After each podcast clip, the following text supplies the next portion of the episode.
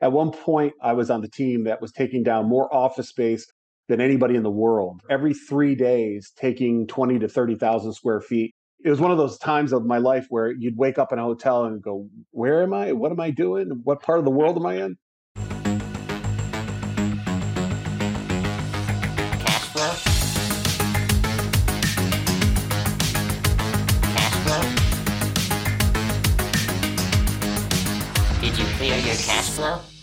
Hey, Bill, how's it going?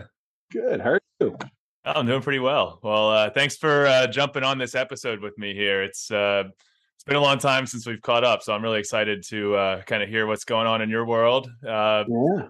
just for the Yeah, thanks listeners, uh, What's Yeah, that? th- Thanks for having me. I'm I'm I'm excited to chat about this, and we'll we'll see what crazy things I say today. sounds good. Uh, yeah, for the listeners, so you uh, used to be a Philly guy, recently moved down to uh, South Carolina. Yep. Uh, one of the partners of Empirical Consulting Solutions. Do you want to do a quick intro for yourself and uh, sort of like your background and, and what you do? Yeah, you're you're doing a fantastic job. We um, uh, started Empirical about six seven years ago. I, I didn't. We started Empirical ten years ago. My partners did. I joined them six seven years ago, and uh, we provide a uh, solution to the lower mid market. Uh, about half our business, a little bit more than half our business, comes out of the private equity VC world. The other half comes from privately held companies, and we work with companies that are in uh, or want to get to growth mode and um are struggling in different functional areas. It could be sales or marketing, or it could be um, HR or recruiting or whatever they need. And we provide them not only that strategy that you'd expect out of consultants, but the execution piece. Uh, which is typically missing. You know, you, you everyone's hired consultants and they come in and they tell you what's wrong. They give you a binder, they leave. We had hired those people when we worked at uh, our corporate jobs, and we said, "No way, we're not doing that anymore." So this is what we provide. So yeah. The uh, the joke is, uh, you know, consultants. Uh, it's like a, a vending machine. You put in a dollar and get out a PowerPoint. yeah, yeah. You, they're the people you call if you want to make things worse, right? You know, uh, you know, it's uh, it gets worse as they tell you what's wrong and then they leave. So yeah, cool, yeah. cool. horrible. Yeah. How's So uh how's remote uh life down in South Carolina? By the way, it's uh, one of the things I wanted to chat with you about. Is just uh like you you moved down to South Carolina. I don't you know no friends or family down there, right? So it was just a total uh relocation, working remotely. What's that like these days? Yeah, it was. Uh, my wife and I were working remotely as it was, you know, through the pandemic, and uh, we said, "Man, our kids are coming up and and they're going to school." My one had gone, my other one was going, and we said, uh, "You know, if we're going to make a move, this would be the time to do it." And I was cold, Brian. I was tired of being cold. I was cold all the time. Uh, it seems like winters in Philadelphia now last from like November to May, and then it goes from that to hot summer. So I was like, I, I can't do this anymore um, we took a look around. We went to Tennessee and we went to Florida and, and South Carolina. And we came to this community that I'm in now, and uh, we just absolutely loved it. Um, and uh, we've had a, a great time. Uh, working remotely has been fine. Uh, it's great because I got a, a fantastic airport nearby. Uh, it's only 30 minutes away, uh, Savannah Hilton Head Airport, and I can get in and out easily. And it's a it's an, it's weird because they're like friendly there. They're like friendly airport. It's uh they were voted the number one airport in I think the southeast here just recently. So I had that It's experience uh, in Denver when uh, TSA was being nice to me. I was like, "Wow, this is uh, this is a totally different experience." I didn't know that uh, you know the, the TSA agents were uh, were friendly. yeah. I didn't either. You know, I'm just used to it. I was just back in Philly the last few days and uh I'm back quite a bit and uh, visiting some folks and uh, doing some work. And I, I was, I, I had forgotten how I'd been maybe three to four months since my last visit, how aggressive even on the roads everyone is. And, uh, you know, when you're down south, people are a little less aggressive. So a little bit more mellow. So I've been chill. I lived in, in Florida for a couple of years. Uh, this is over a decade ago, and I remember my first Florida experience. I, uh, you know, coming right right from Philly, get in, you know, drop off the U-Haul at my apartment, and uh, I go out to the grocery store to get some groceries for the uh, for the kitchen. And uh, the the lady in front of me in line was like this older lady, obviously retired, and sitting there counting pennies out of a bag to Oh, uh, to, to buy her groceries. And I'm like, just like, holy shit, man, hurry up! I got stuff to do. Oh was bringing my that- Philly that- energy down to the south. yeah, you do learn to chill pretty quick. It's uh, it can be a little frustrating at times when I'm trying to get to you know like that to lunch or something, and and everyone's going so slow. But uh, uh, you, you get used to it. You get used to it. But Yeah. I like it. I love being down south. It's uh, it's a lot of fun, and like I said, I can get to my clients. We can go all over the place. It's um, and we had a fantastic year. We've had a fantastic year, so um, it's been all good. So, Yeah, cool. So a couple things I think we can uh, dive into topics here. Uh, one thing you didn't mention in your intro, you used, you used to be what was it VP of M and A at Regus, and uh, acquired a number of uh, real estate properties for Regus, and kind of built that business out. And uh, I know we've had many conversations on your your back deck and at the fire pit, uh, Yeah. kind of talking about the the WeWork thing as that was unwinding, Yeah. and it was kind of interesting to hear like you know the venture backed side of this uh you know shared workspace versus more of like the real business fundamentals behind the shared workspace business yeah. so i'm yeah. interested in chatting with you about that and i also Yeah. saw you were just at uh what was it m&a east conference uh I was. I yeah, was. would love to hear about that too Yeah, yeah, we can definitely talk about that. Yeah, the uh, the Regus days were great. I was a VP of sales, but uh, we all wore multiple hats, and included um, business development and helping uh, select sites and uh, grow the business. And at one point, I was uh, not just me; we had a team, but uh, I was on the team that was taking down more office space than anybody in the world. We were every three days taking twenty to thirty thousand square feet uh, and I would. It was one of those times of my life where you'd wake up in a hotel and go, "Where, where am I? What am I doing? What, what part of the world am I in?" Uh, it was it was crazy. It was absolutely crazy, but uh, it was a lot of fun. Uh, And Regus had a, a cool model, and they were one of the early innovators, along with this other company called HQ. And Regus bought HQ in my career, and then we had this massive network of um, facilities they were based in and around um, individual offices. And it was uh, when the WeWork days came along, uh, co-working was starting to go. Uh, WeWork did not invent co-working as uh, as a un, unlike most people think. Uh, WeWork was the innovator and the creator of, of co-working. They weren't. It had been around. It had just been kind of disorganized and um, uh, wasn't a whole lot of large groups doing co-working. You know that wide open spaces, not these small offices, but wide open spaces, a very communal, very, um, you know, let's all get along, have a lot of fun.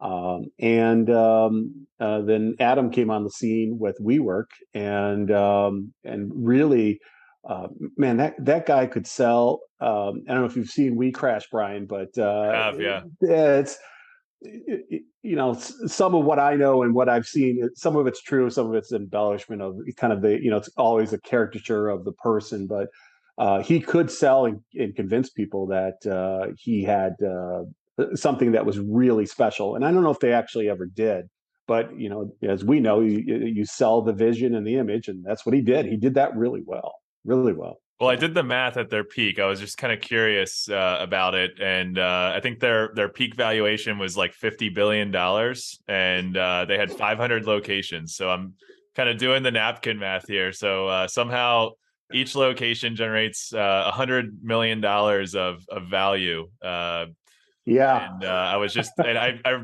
you know, I was immediately, you know, when I was kind of crunching the numbers on that, I'm thinking about you and, and kind of like the stories I've heard of of your your growth uh, strategy at, at uh, Regus, and it was just uh, just kind of like one of those, uh, you know, pie in the sky, funny money, you know, VC Oh, kind of uh, stories. Yeah, and and uh, you know, unbeknownst to me too, you know that that whole world got started, and I think I've told you the story. We um, uh, Adam was doing well, and he was on the radar, and but he had like four locations, and he he didn't have that crazy valuation, and I can't remember when this was, but it was early days. I can't remember the year. Uh, but Mort Zuckerman uh, ended up connecting with us, and Mort owns U.S. News and World Report and Boston Properties uh, great guy, and he we he was a, a, a one of our landlords. Obviously we didn't interact with him a whole lot, but uh, he said, "Hey, I want to come and take a look at your location in New York." Uh, and we had like a, a newer co-working space, and he came and toured with us. We showed him the whole facility, and he loved um, the, uh, the the location. Asked a lot of questions, very insightful. You could see him processing. And unbeknownst, unbeknownst to us, he was talking to Adam at that time. He left our facility, and three days later, we read in the paper that he wrote a check for three hundred million dollars to Wow. Adam and WeWork. And that was really the initial uh, of the frenzy. You know, that crazy math. You know, where people started getting crazy because you, get someone like that in the VC world or early days, angel, whatever he would have been considered at that time.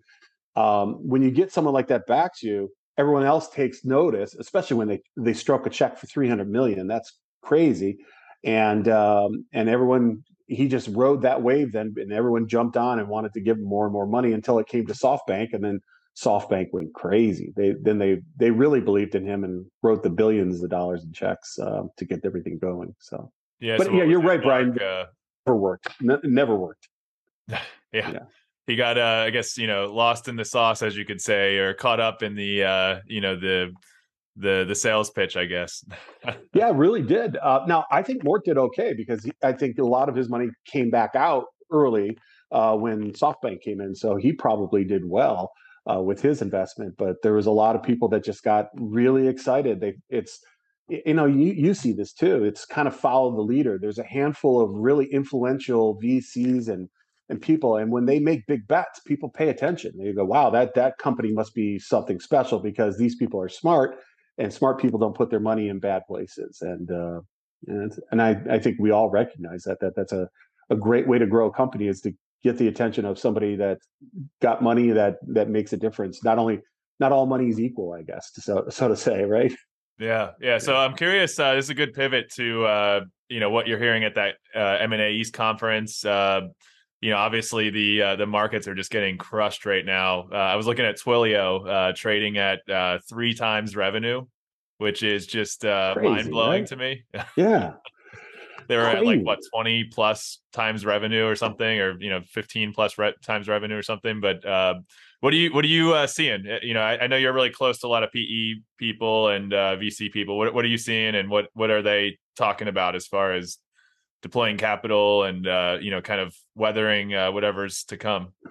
Yeah, it, it's a um, it, it- it's a crazy market right now, and there's a lot of uh, uncertainty. I think is the word in in the world. Um, some markets are still very hot. Uh, we work uh, with everything from manufacturing and industrials to SaaS and high tech, uh, and and we have different components of our business that do different things for those groups.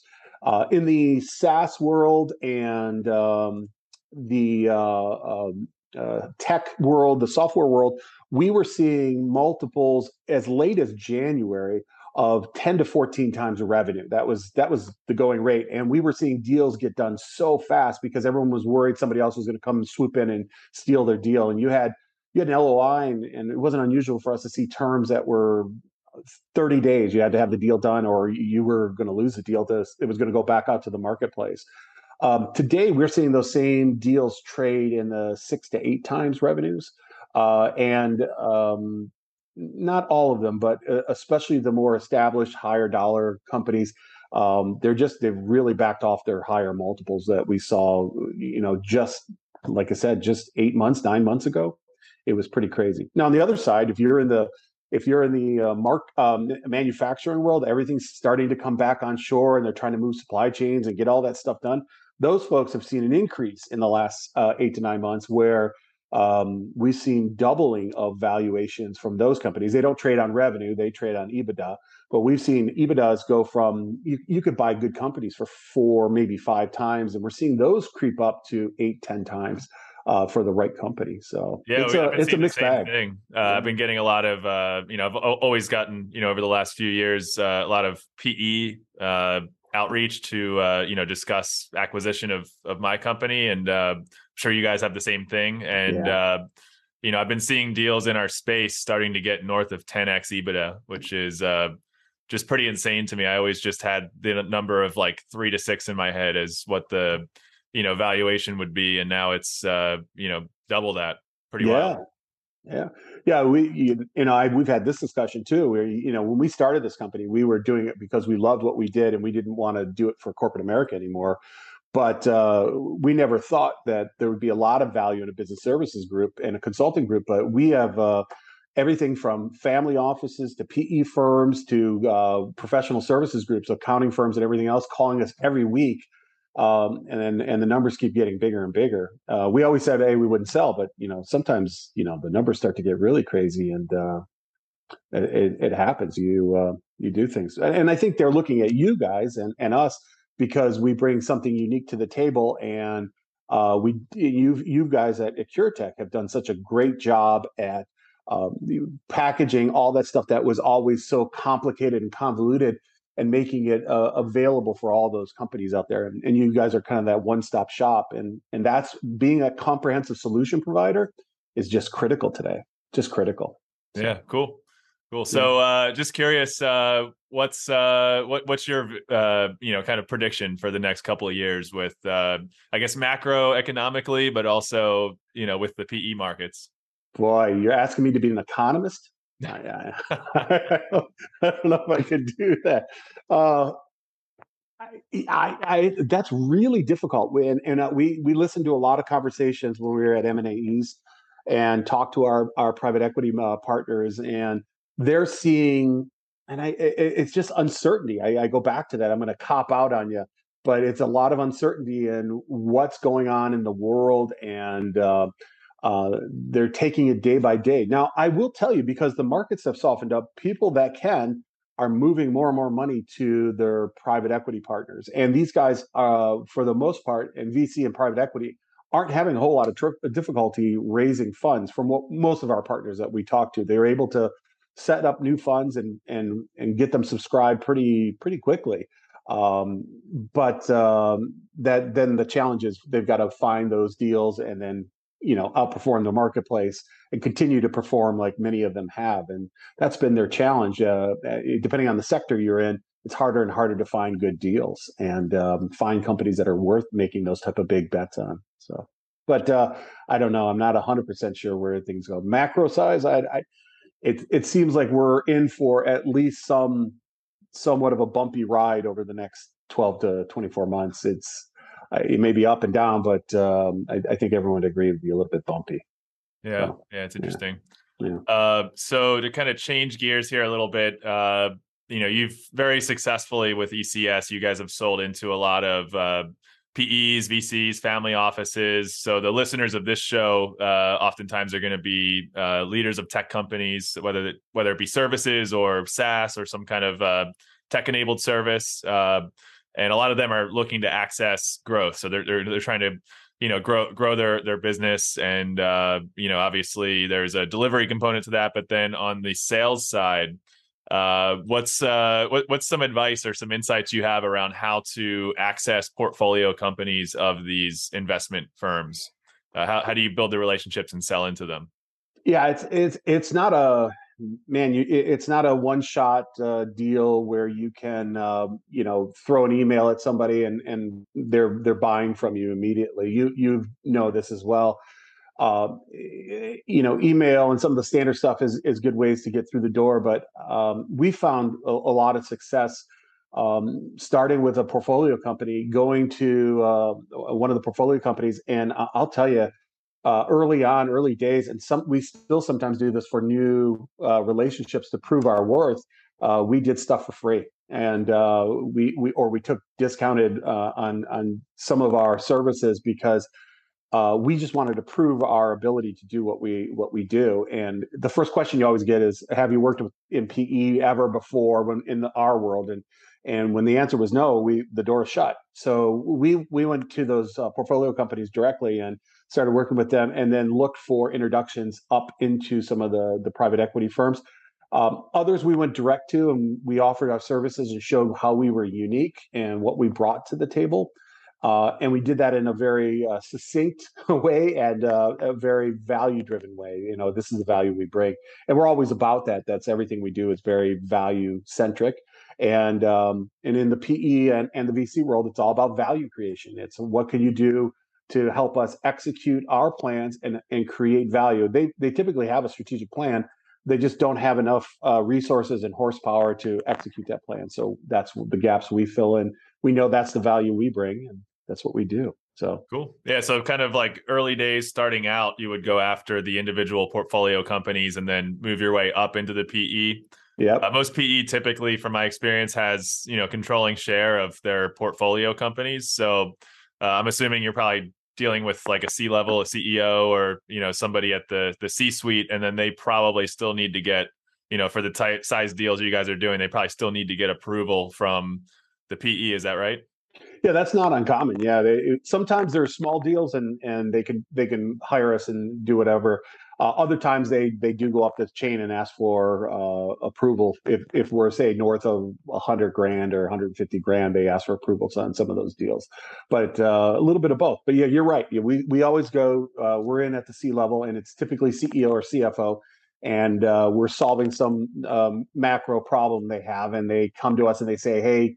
Uh, this is our issue. Uh, we listen, do a little discovery, and then and then yeah, there's usually some sort of connection to an operating partner at a PE firm. So uh, we take those opportunities to meet them, chat with them, share with them what we do, and um, uh, walk them through our, our capabilities.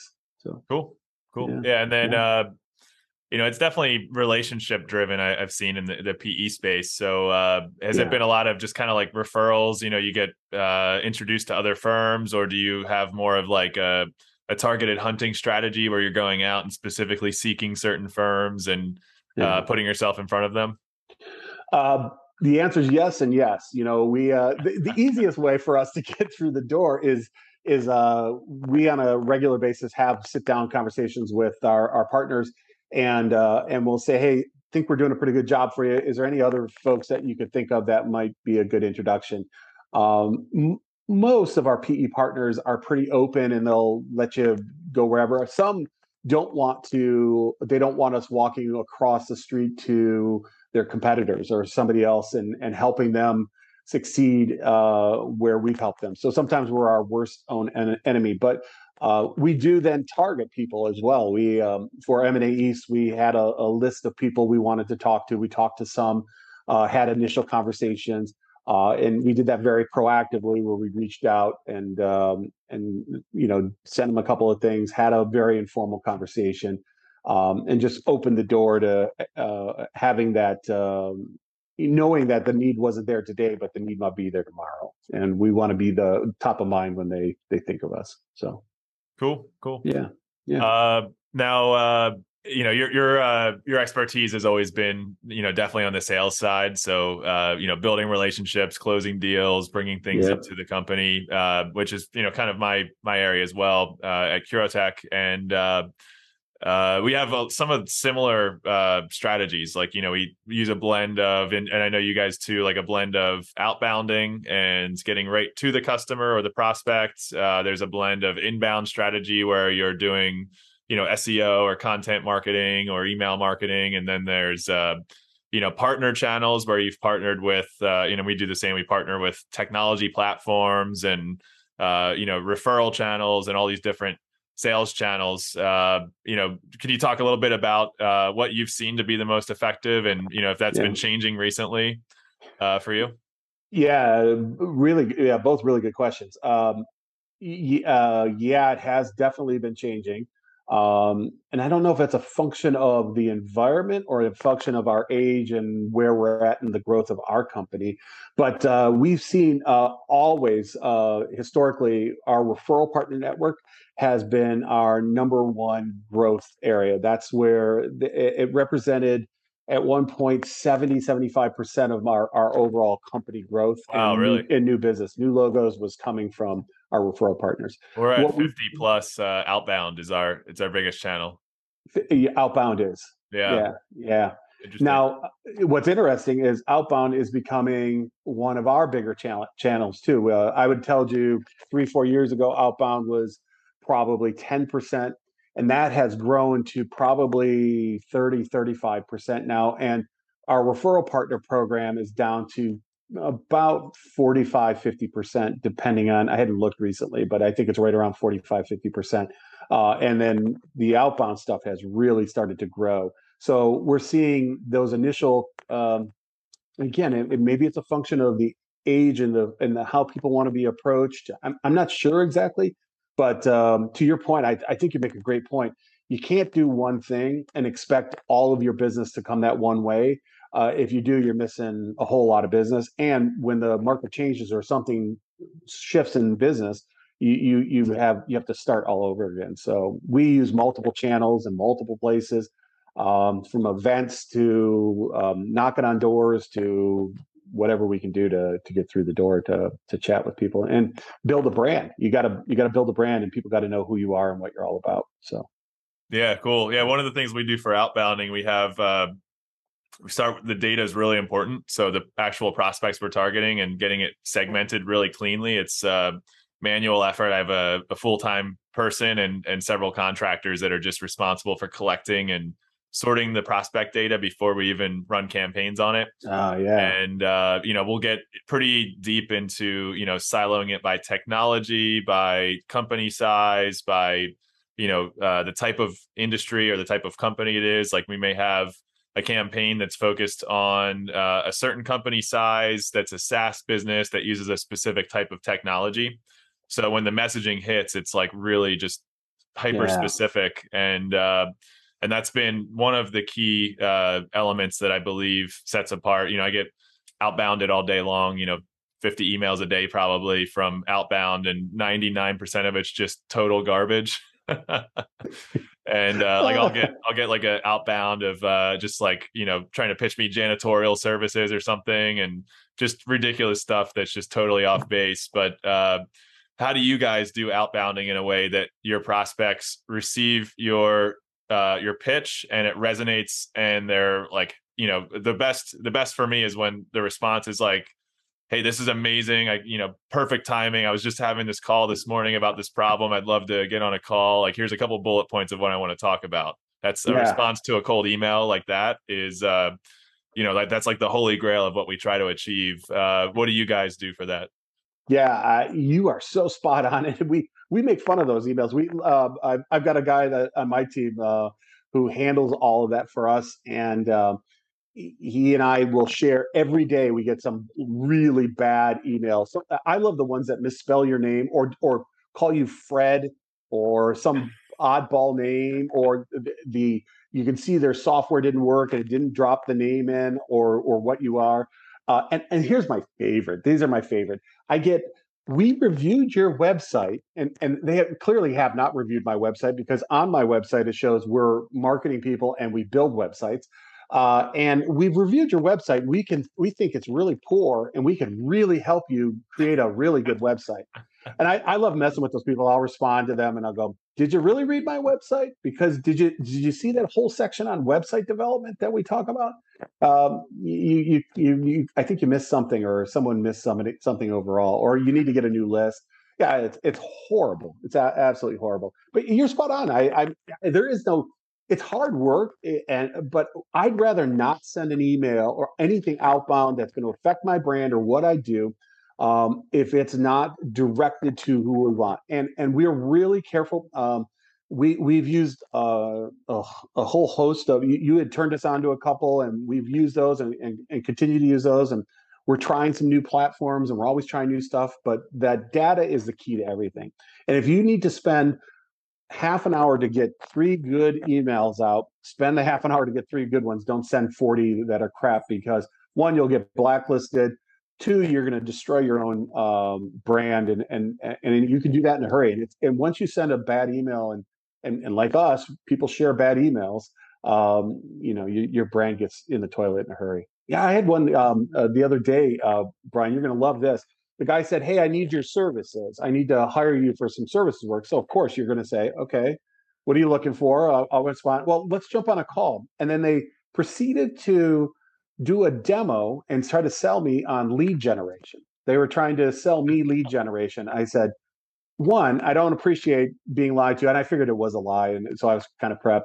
And, and I said, two, you guys, uh, this is no way to do business. Does anyone literally sign up after you lie to them to to to get us on the on a call? Well, yeah, people do all the time. I, I don't know who you do, but you're not going to get mine, and I'm going to make sure everyone knows who who you are because I don't want anyone to use you. So my favorite's when I literally just get calendar invites for meetings. Oh, and, yeah. uh, like I never talk to anybody, and just like a calendar invite shows up, and I don't know. Yeah. I guess they're just hoping I just like say yes to everything and just show yeah. up to a meeting. Just I don't know what this meeting's about, but I'm here. yeah, I, am. I'm gonna I'm gonna show up, and yeah, I yeah, it's it's crazy. you you don't need janitorial support, you know, um, janitorial help, and No, you're I just not mean, gonna show we, up to a uh, random meeting for that. You know, we got we got that covered. You know, it's uh, Yeah, what is it with the janitorial ones? I get I get like six of those a week now. I, I mean, there must either be a, a, a, a an influx of need, or maybe there's they're just really struggling driving business. But yeah, and and I love the ones then too that come to you and they say, um, "Hey, this is our pitch," and then they go, "And if you're not the right person, could you send my my pitch to the right person in your company?" I, I are you serious? oh man. Uh, that's my favorite. yeah there's a lot of it I, like the ones where it's uh you know it's like just give me a one a one number response you know one for this two for this three for this oh yeah, there was a, a oh, I can't remember. There's a sales guy that started that. He swore that you know that's that's the best thing ever because people are too busy to write a response. But yeah, they yeah, and and I have I've had people swear to me that it works. But again, I I- don't want to do anything that kills my brand. I'd rather be on point with you. Hopefully, I'm you know I've done my research and homework, and I know what you're all about, and I'm going to send you a relevant email. And uh, like you said, when you catch them at the right time, people do respond to cold email. They do. Um, it's just knowing your audience and being respectful of who they are and knowing that you have the right person as much as you can. There's people move all the time, but do Sure. do your homework. So yeah so let's go down funnel from here we're talking about lead gen let's go uh let's go into the sales process because Yeah. uh one thing uh, I, I don't remember if it was you that turned me on or what but the challenger sales method that's oh uh, yeah, we're like Dave. we've baked that into our company culture like not just at the sales level but across the company and and uh just the the philosophy of you know like reframing the problem uh in a way that the prospect is you know now in a learning situation like you're teaching them something they didn't already know not just kind of like regurgitating a pitch over and over and then uh like taking control of the sale teaching moving them through sort of like that uh I know they have uh I, f- I forget all the stages of the challenger sale, but there's like the rational drowning and then you know yeah. but uh tell me a little bit about that. I know you uh you're, you're a big uh, advocate of the challenger sales model. Yeah, they, they literally should pay me. You know, I, I need to make some money here. I don't I don't make any money, and I keep voting and pushing it. But I I, think it's it's really um, it, it's been that way for at least five or ten years, and it, it's going to continue to get more and more that way. And uh, at at the core, you you kind of touched on it, is adding value to your clients and and and providing them uh, w- with a learning experience along the way. And if you can't do that in your sales process, or you're not doing that in your sales process, you become commoditized, and then it, it becomes a race to the bottom, where, wherever it is and however it is. You know, we all have competitors, um, and people always like to, especially those procurement type minded folks or finance minded folks, they often want to put you in a bucket and and boil you down to get you down to a, a lower number. And um, to your point, it's it's all about understanding that client, um, sharing with them uh, something they or, or reframing or, or taking them. Uh, it's a paradigm shift to you know you were thinking of it this way, but have you really thought about your overall problem, and what you're trying to accomplish? I've seen that before with other like uh, companies. Here's how we solve those problems. Um, and if you're not selling that way, I think your your days are limited in the in the world because uh, people don't want to be sold. No one's ever wanted to be sold, but they don't want to be sold. They want, but they do want to buy. And if you make it easy to buy, um, and you're giving them something that's not on your website, like features and benefits, uh, you're going to win. So yeah, I'm a big proponent. It's a cool program. Yeah. So, um, you know, we we just had a sales call this morning. I was on with a prospect, and uh, you know, they brought a problem right to the table. Uh, didn't really understand the problem. They knew they had a problem. They knew they had a key person that they rely on to do some certain data functionality that happens relatively frequently, and their systems go down for uh, you know this processing time that needs to happen. And uh, basically, they're just came to the table. How do we like? What can we do better here? and uh, right on the sales call you know turned on screen share they pulled up their uh, their flat files and what the data looks like and we're talking through all right so you know this is kind of how the data is structured. Let's talk through the steps of how the data moves into your systems what checks and balances we need and uh, by the end of the call we're you know educating them about the types of systems that they're using the they have some you know their their industry uh, they're integrating with some not not their systems but they're integrating with some other systems that are just really old uh legacy legacy data systems and there's Yeah. some kind of like you know legacy tech debt there but at the same time they're trying to build a solution that's you know modern technology experience or modern technology automation so uh, we just dove right into it and uh, kind of talked through it by the end of the call they're just kind of like a hell yes to the next meeting and uh, that's exactly what we want from our calls especially that first kind of door opener call in that 30 Yeah. minutes it's like the you know you have couple minutes of icebreaker you get into the the problem and you know try to spend five ten minutes on the problem and then we want to be teaching them for like the next 10 15 minutes and then you know shoot the shit a little bit set up the next meeting and you know have that meeting for them be a hell yes. And uh what's uh you know i, I know you're on a lot of sales meetings. What's like a example or something similar for you that you've recently had? Yeah, I, I mean, I mean that is uh, spot on, and that reminds me of another philosophy in a book that I love. I, I love Patrick Lencioni's books. You know, Five Dysfunctions of a Team. I don't know if you read some of those, but Getting Naked talks about that, and we've adopted that philosophy. We we we we not only teach and train like we would in Challenger Sales, but we uh, we had been in we've been in business now ten years. Uh, we did not have a capabilities deck or um, any one pagers until we had two, one pagers two years ago and I literally just built a capabilities deck because we we just didn't never felt the need to to sell anything or do anything like that. So yeah, I, I had a um, client here recently, and, that, and that's how all our calls go. Uh, they were we were working with them on a CRM issue, and they said, "Here we have a CRM issue over here, and this is the problem we have, and we just want to know how to do that." And and we're just like you guys. We say, "Hey, we're on a Zoom call. Share us. You know, they're they're in California, we're in Iowa and, and South Carolina, and and we say, share us with what you got going on. And and it was obvious what they were trying to solve for wasn't their root core problem. And we walked them through and we said, no, your your root problem is X, Y, and Z. You need to do this, this, and this. And and and we and and we solved the problem for them on the on the call. Uh, they thought this was going to be a massive issue that was going to require a lot of integrations and a lot of problems. We put ourselves out of work on that one because it was literally a simple fix because they were in the wrong direction. But that's okay because I know that client's going to tell everyone we're great. We fixed it for free because we were doing that on a discovery call. And uh, and, I know when they have the next issue or the next problem, I, I'm getting a call and they're not calling anybody else. And I've got a, a um, they call them raving uh, fans. You know, I've got a raving fan that is going to go out there and tell everyone they know that Bill and Empirical are fantastic people. So yeah i love it um, yeah.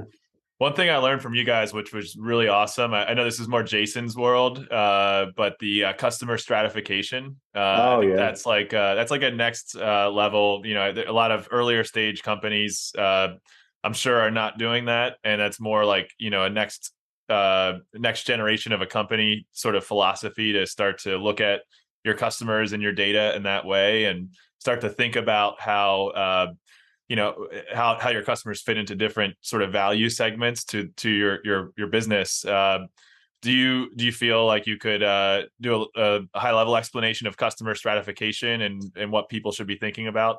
Yeah, at a real high level, is stratification is taking your clients and, and looking at them and dropping them into buckets, both on you know how profitable they are, how difficult they are to service, uh, and understanding the ones that you want to go after and want to do more business with, and the ones you don't want to do business with, and then tailoring not only your sales and marketing tools towards the the ones you want to do business with, but uh, your interaction. You might be looking to upsell or grow those those companies that you already have under the umbrella, the tent, and uh, in learning how to do that. It's a I my man, my I can get I can see right now Jason and Chris yelling at me, going, "That was so dumb, dumbed down, and and that's not true. You missed half these things."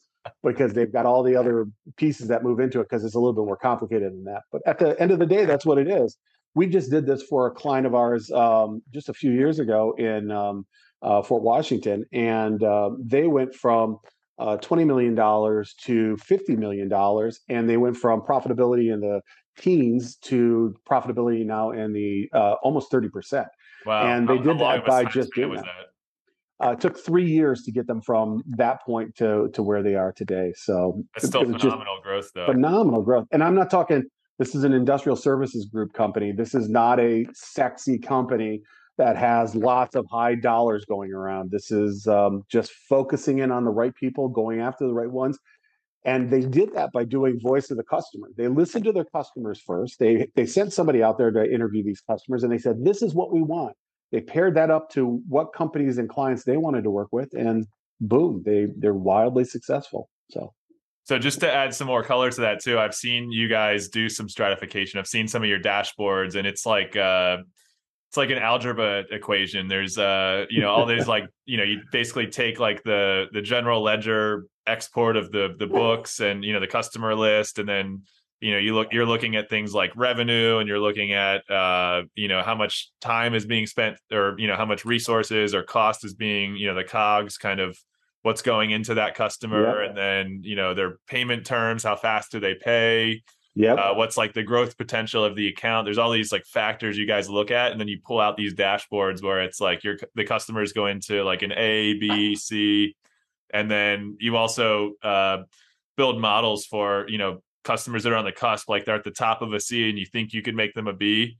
Yeah it's like what what is the attribute of this high level c customer that's missing that's holding them back from a b? How can we yep. make them a b? And then the low c customers it's like you know they're just costing us money and wasting our time. So we're going to pull we're just going to drop those and reallocate the time and money to the ones that are you know more uh more uh, you know higher uh, higher on the scale and uh and then also one of like the kind of uh twists that i learned from jason is that uh I don't I don't remember the context, and maybe maybe you do. I don't know. Uh, I don't want to put you on the spot, but it's something like uh, that. Sometimes the A customers are actually not as good as you think in some way. Yeah, yeah. You may you may stratify your customers as A being your high dollar customers, and we see this often where our clients will say these are our best customers because they spend all this money, and then we do the analysis, and you take a look at them, and you go, well, your best customers chew up this much time and by the time you get down to the bottom line your profitability is nil. They, they all they do is add revenue but they add zero to your profitability of your company. So we see that time and time again where people who think they're top customers uh, are their best ones are really when they get down to it they they sometimes lose money on those those big clients. And then they're afraid to lose those clients because of all the revenue that's going in. But in reality you're better off losing a client like that if you know unless you're in a, the SaaS world where you, you know it's it's about rule of 40 um, you're you're really you, you're better losing them unless you, you just don't care about making money. But um, that goes again to the goals of our clients and figuring out where they're at I need to that was one of the best uh, explanations of stratification and segmentation I've ever heard Brian you're going to go with me on my next sales call you did it much better than I could yeah sign me up man I'm there going to pay uh, you a commission well, there you go. One more thing on that. So, um, uh, with with the stratification. So, uh, you know, obviously, if uh, somebody listening wants to uh, to do this the right way, they can go to thinkecs.com and fill out the contact form, and then they'll they'll get on your calendar, and you guys can talk about you know what an implementation looks like. Yeah. Uh, but secondary to that, think, somebody think empirical, take... not thinking. think ECS may take you somewhere else. I'm not even sure where that is, but oh, think my empirical. bad. Yeah. Thinkempirical.com. My bad. Thanks for the correction. Yeah, it's okay. So they'll go to thinkempirical.com, yeah. fill out the contact form, and get on your your calendar. Uh, but if uh, if they want to take the first step, just to kind of like dip their toes in on their own, if they wanted to try to get their head wrapped around it, what would you say like the first one to three steps would look like just to try to figure out who your actual high value customers are and who you should actually be uh, you know treating with not only like growing and and maintaining your your best accounts but also going after more deals like that yeah i i would download all your customer information out of your erp or you know a lot of companies are quickbooks or some some booking you know software use that, download all of them, and uh, add all the lines and the metrics you want to track: revenue, profitability, uh, day sales outstanding, or their their how much they pay, and all of that stuff. Just drop into a line and start um, taking a look at it. It's uh, it's it's um, amazing to us how many people don't um, don't take a look and take the time to look at their their their business just for 30, 40 minutes. But that's a great place to start and then start seeing where the breaks are. It looks like these are our top accounts and you know, and revenue wise, and let's call those A's and these are B's. And um, there's a lot of really cool information out there in um, in the world that you can you, you can pull. Texas A&M is really known for their their in their business school uh, their uh, segmentation stratification work. You can look up that as well and get a little head start on what you want to do. But it doesn't have to be complicated. Uh, just doing a little bit of that will help you realize what you have going on, and you, away you go. And then, you know, from a, a, dashboarding standpoint, you guys do that really well. You know, the, the Curotec team, if you've got a you're looking to build some dashboards and you've got a bunch of disparate um, uh, databases and points. Uh, I've never seen anyone do it as well as you guys do it. So you uh, call the Curotec team. That's Thanks, what I would tell you. Yeah. So what else? Uh, any other topics you want to talk about today? I, I kind of picked out all the topics here. Anything uh, that comes to your mind to bring up here, uh, or just you know, what, what, what are you what are you doing these days in South Carolina?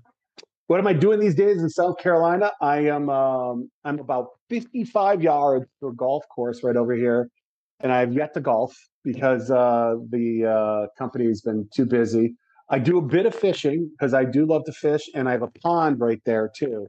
And there's these massive bass in the pond. So if when I get like 20 minutes, I uh, slide on my boots so I don't get uh, bit by uh, uh um, uh, copperheads or water moccasins walking down in the brush down there to go fishing.